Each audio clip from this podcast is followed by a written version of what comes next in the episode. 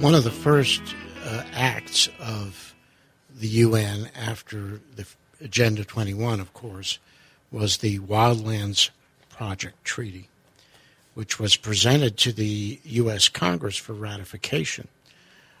Many of us are familiar with that map, uh, in which it shows that humans are allowed to live in only small little areas of the United States, and most of the United States is non human zones. In actuality, if you look at the Wildlands Treaty map, where we live here in Cherokee County and and uh, Graham, Clay, and the North Georgia counties, we are all living in what the UN considers non-human zones. That treaty came close to actually being adopted by the Senate, except that Kay Bailey Hutchinson came before the Senate with a large picture of that wildlands treaty map and says, before you vote, this is this is what you're voting to approve. And fortunately for us, that treaty was not approved by the Senate. But this is what it's really all about: is to herd uh, human beings into small, controlled cities and prevent them from living anywhere else. The obvious benefit for that is if you have human beings in small localized areas and you've already taken away their guns, you then provide them with every single thing that they need to live. You provide them with food, with clothing, with shelter, with transportation, uh, with absolutely everything they need to live. You take away their automobiles because in a small city there's only public transportation. And therefore, what is it easy to do? It's easy to control large populations because if they do not comply, you shut off the supply of electricity or water or food. And this is when we come back, back again full circle to the Hunger Games because that was the exact, the exact model of life in the United States in the Hunger Games you had the 12 regions, and you were only allowed in those regions. The regions were fenced with an electric fence. The, all of the vast wild areas in between those regions were for non humans. You could not go there. And of course, everyone was, uh, everything that happened in each region was controlled by the government, the central government. So if you want to get a good picture Watch the Hunger Games. That is what the UN wants for us. Not not some mythical country over in who knows where. People, you need to wake up. This is what the UN, the oligarchs, the one world governments, the elitists, the one world elitists, the oligarchs, what they want. They want that kind of a system where we are all basically imprisoned we have no rights. We are not free. And the tyrannical central government, run by the high and mighty, the wealthy oligarchs, run everything. We are talking with Kim Fletter, and uh, I'm going to remind you that if you missed it, Kim Fletter spoke at the Towns Union Tea Party meeting on June the 26th at the Butternut Creek Golf Course Community Room at 7 p.m. Uh, but this is, if you're hearing this after that date, uh, you'll have to get it on podcast from us. But we are discussing with Kim Fletter how the UN, through its various tentacles and agencies, foundations, how the high and mighty oligarchs, the wealthy elite of Earth, have a plan to imprison all of us and control the earth. What else do you have to tell us, Kim? Well, in, in going through a, timeline, if you will, um, from 1945 when the UN started, and then 72 we talked about being about the environment, and 92 was about the environment. But go, let's go back to 1968 because, as you know, before you have something concrete, you have to have had a plan prior to that. And I think it's important, you know, when we look at a treaty, we can go back before that treaty existed and begin to see, oh, they created this act the year before, they created this policy. And you, begin you begin to see how things were stair steps. So I want to go back before 1992, before 1972, in, into 1968, which was the ECOSOC conference. Now, ECOSOC stands for Economic and Social Council, which again is one of the six main arms of the UN. But there were 26 principles that came out of that document. And as I read just a few of them, out of the 26, I want you to start to think about some of the dots that are connecting with the 1992 treaty and the 2012 treaty, because the 2012 treaty we're really going to get into because they changed that from the environmental perspective to going after our food, fiber, and energy. This is vital, especially to farmers. And so I will really heavily focus on that later. But in 1968, these 26 principles, one of them is human rights must be asserted, apartheid and colonialism condemned. Number two, natural resources must be safeguarded. Remember the Hegelian dialectic? I'm going to make you think that I'm doing this to preserve things, but it's really working an evil plan. And they they are using for those natural resources to be safeguarded. They are using treaties, regulations, zoning, and by the way, your county commissioners do not like to use the word zoning. They like to use land use. Okay, um, economic development. Endangered Species Act. Now, we're talking about natural resources being safeguarded here and the means they're doing it under. Endangered Species Act, we talked about. The Antiquities Act, the Wildlands Project, wetlands, heritage sites, eminent domain, conservation easements, and private land trust, and much more. Okay, another principle from that ECOSOC conference. The Earth's capacity to produce renewable resources must be maintained. Now I'm going to ask you for who? For them or for you? I have a friend who was going to Kentucky on a mission trip about three years ago. She called me and said, Kim, the coal is not being used in America, it's being shipped to China. Now, is our news telling us these things? And that concludes another episode of Dr. Dan's Freedom Forum. Join the battle on our website, www.drdansfreedomforum.com. The right to own private property that cannot be arbitrarily confiscated by the government is the moral right and constitutional basis for individual freedom.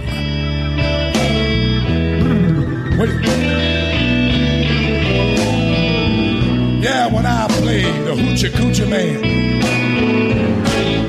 I get joy in everything. Everything, everything, everything gonna be this morning.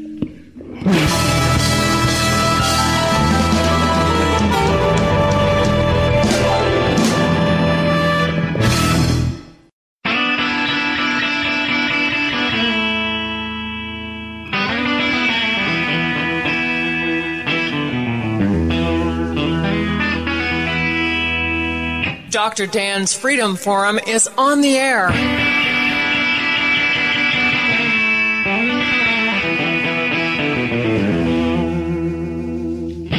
Never send to know for whom the bell tolls. It tolls for thee. Dr. Dan's Freedom Forum is a call to arms for those American patriots who, in the tradition of our founding fathers, will stand up now to defend the Constitution and the liberties that it guarantees to each citizen, to each of us. That is our mission to explain in a clear and concise manner the direct effect of each issue on the individual, on you personally not some anonymous being in a distant place, and to define in no uncertain terms the consequences of inaction. Let the battle begin. My guest is Kim Fletter. So, Kim Fletter, what else can we discuss when it comes to what the United Nations and what how is their push for global governance uh, continuing to work in today's world? Well, let's start with. Um, let, let me digress just for a minute because this is a really important component, especially with what's happening um, with the infiltration and mass migration, depopulation, re, uh, population redistribution. Um, getting back to the 1945 charter, a lot of folks need to know that uh, the OIC, which is the Organization of Islamic Cooperation, is one of the has the biggest voting bloc, 57 Muslim majority countries worldwide. And they have the largest voting bloc at the UN. So um, I want to I want to start there just for a minute because we have a, a real situation on our hand, hands with the infiltration of of Islam and Muslims and camps. You know, Martin Mawyer came out on Fox News not long after Obama got in, and he showed, I believe there were 35 camps across our nation. We have two that I know of in Georgia. And I have talked to the local police and I know the FBI has visited the adjoining property owners and basically told them to let them know if there is anything going on. But otherwise, they pretty much are kind of a, a, like a off limits area. And when you think about the loss of our sovereignty, that that speaks volumes. You know, how would you feel if you were the homeowner that was adjacent to this property? I did some research on one of the camps, and I um, I know who owns it. I know how long they've owned it. And I know some of the things that have gone on inside the camp. And I asked a former CIA agent. Um, actually, he is he um, is has come out publicly. His name is Kevin Shipp, and he's got a, a several books. But uh, I encourage your listeners to get his book, research his name, because he has has uh, done a lot of public speaking about this and I happened to talk to him this past February and asked him about this particular camp because I had heard that it was originally created for CIA training, but is now been turned over to the Muslim population. So um, it is real, it is here, and we need to be on guard because that takes me to the United connects me to the United Nations as far as population redistribution. When you go back through their documents, that is their goal. You remember, if you want to destroy a country, you have to level the playing field. And the mass migrations that are taking place around the world are, are planned. They're right in their documents.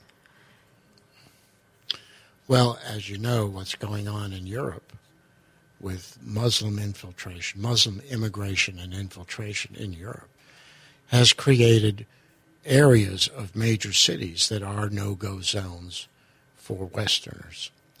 Uh, and they are basically areas that are controlled by the Muslim groups there. Uh, they are under Sharia law, and it is not. It is a hostile area for non-Muslims, and we right. have several of those areas in our country as well. Do we not? And our news media is keeping every bit of this from us.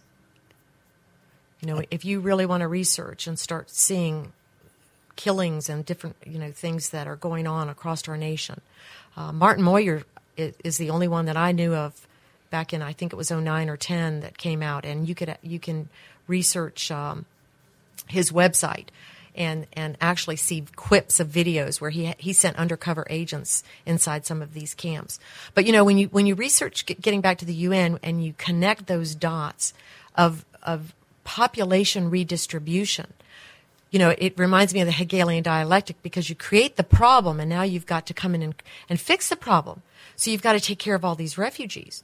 Well, you know, a lot of folks don't know this, but on our line item on our Georgia budget, I think it's it used to be around line item 2500, um, funded refugee resettlement. And Clarkston, Georgia, as most people probably know, especially those that live in that area, Clarkston, Georgia is our hub, one of our hubs. And the landscape is actually changing. And they have created ministries to go into churches and deceive. And there's one called Peace of Thread, and that organization actually wants you to help fund the refugees. And so you come into the church and you offer the program, and your women get involved because they want to help the refugees. And they create, they, they sew purses or whatever, you know, whatever else and they ally, they can actually go down to Clarkston and show, uh, sew the purses with these women. But they're coming into your church house and wanting to get you involved in ministry. And so these are deceptive things that we need to be aware of because the church doesn't have discernment anymore. So, 1992, the beginning of the formal program of Agenda 21 what did that mean for world governance? Why is that such an important onset for the UN program? Well, in 1992, you know, it started in 72. They have conferences every 20 years, but they have many in between. But those are the big where they're going to implement policy through the members, all of the signatory members. And so in 1992, they came up with five major documents. And we all know Agenda 21. And that, um, that Agenda 21, a lot of folks don't realize, is for the whole 21st century. Their goal is just like Islam. It's a very slow process. And they're willing to wait for it. And so you have your two tentacles of infiltration in communism. You have your revolutionary side, and then you have your incremental side. And regarding that, Agenda 21 was considered a conspiracy theory. And they're working that plan. Anytime you use that term, uh, it's so frequent that you're called a conspiracy theorist. So I, I researched, I actually looked up what is a conspiracy theorist. And it says it's a has four characteristic features. Number one, groups, not isolated individuals. Number two, illegal or sinister aims. Three, orchestrated acts. And four, secret planning, not public discussion. So I had to come to the conclusion that I am not a conspiracy theorist, that I am exposing a conspiracy. Now, let me quote you the Italian Communist Party, Antonio Gramsci. He said, Communism is not an ideology in which one believes. Rather, it is a criminal conspiracy in which one enlists. So, getting back to the UN and the five documents that came out of that, we are exposing the conspiracy because it is being foiled on not just the United States, but on the entire world. And out of that uh, Agenda 21 document, or those other uh, treaties, excuse me, desertification. Um, there's a few others. And let me just focus on Agenda 21 because that agenda is propelling everything that you hear in the 45 and the 1968 document. And it is basically pushing people out of the rural areas and pushing them into the smart cities that they're incrementally building and you can research the Man and Biosphere program. Biosphere reserves are basically three have three concentric circles, and within those circles, the innermost circle is where the smart city and the people will live. The middle ring or circle is where government is allowed to go. And then the outer circle is less limited human footprint. Now, outside of that biosphere reserve is everything God created. And you are off, it is off limits to you because they want a zero footprint. So you are impacting nature by stepping on it. So what do you have to do to get humans off of nature? And by the way, they refer to us as humans in all of their documents, which I found interesting. So you have to get man outside of the from the rural areas to come into the cities. Now, tiny house nation was one of their schemes to use. Sounds like a great thing. I, I'm all in. You know, I want to I want to live in a small house the older I get and get rid of some of the things that I've accumulated in life. But again, I, I want to go back to who created it. We always have to remember where is this coming from. You know, freedom is God given, and nobody should take that away. And when you begin to read the acts and the you know like the Endangered Species Act, which has a red list on it, so you now have created a means to get me off of my property because you can say, well, there's a spotted owl on your five of your 20 acres, so we need to take that property. Or maybe you have a wetland. You know, we'll talk about that later with the wetlands, the wildlands, um, the Endangered Species Act. Private land trust is another means they use to get us off, off of our property, eminent domain. So this is a behemoth. And unless this scheme is uncovered and people start pointing the finger at what is taking place, then it's going to continue incrementally taking our property rights. Dr. Dan's Freedom Forum. We'll be right back after this quick break.